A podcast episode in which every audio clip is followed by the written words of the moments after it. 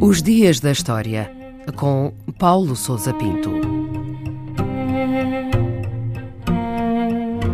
3 de outubro de 1935, o dia que marcou o início da invasão da Etiópia pela Itália.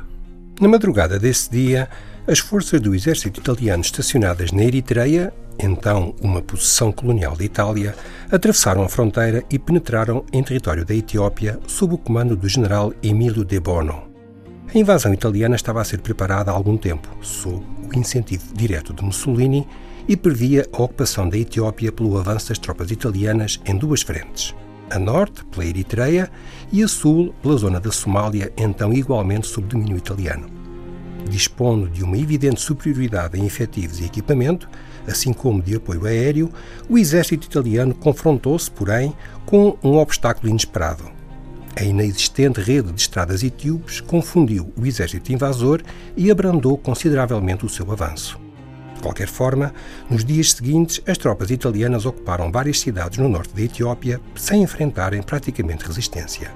Em novembro, a primeira fase do conflito ficou encerrada com a substituição de De Bono pelo general Badoglio, incumbido de acelerar a ocupação do país.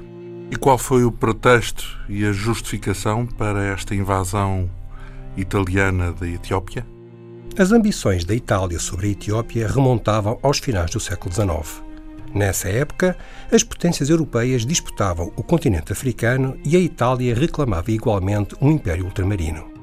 A partir da Eritreia e após uma sucessão de conflitos com o imperador etíope, os italianos invadiram o país entre 1895 e 96, mas foram obrigados a recuar após várias derrotas militares.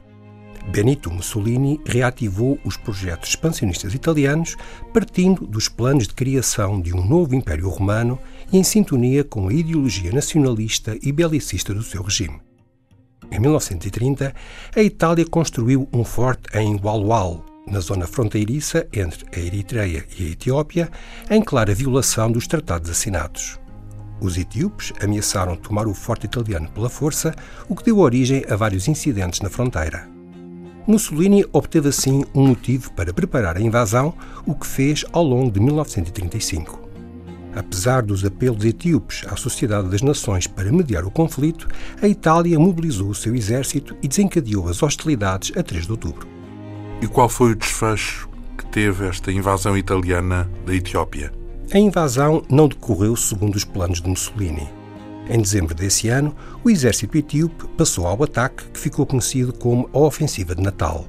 Porém, apesar dos esforços desesperados para resistir aos invasores, tornou-se cada vez mais claro que as forças do imperador Haile Selassie não estavam à altura da capacidade bélica do moderno exército italiano, que, além de dispor de equipamento militar claramente superior, fez uso frequente de armas químicas. Em maio de 1936, a capital, Addis Abeba, foi conquistada e o imperador partiu para o exílio. Por essa altura, sensivelmente metade do país estava sob ocupação italiana.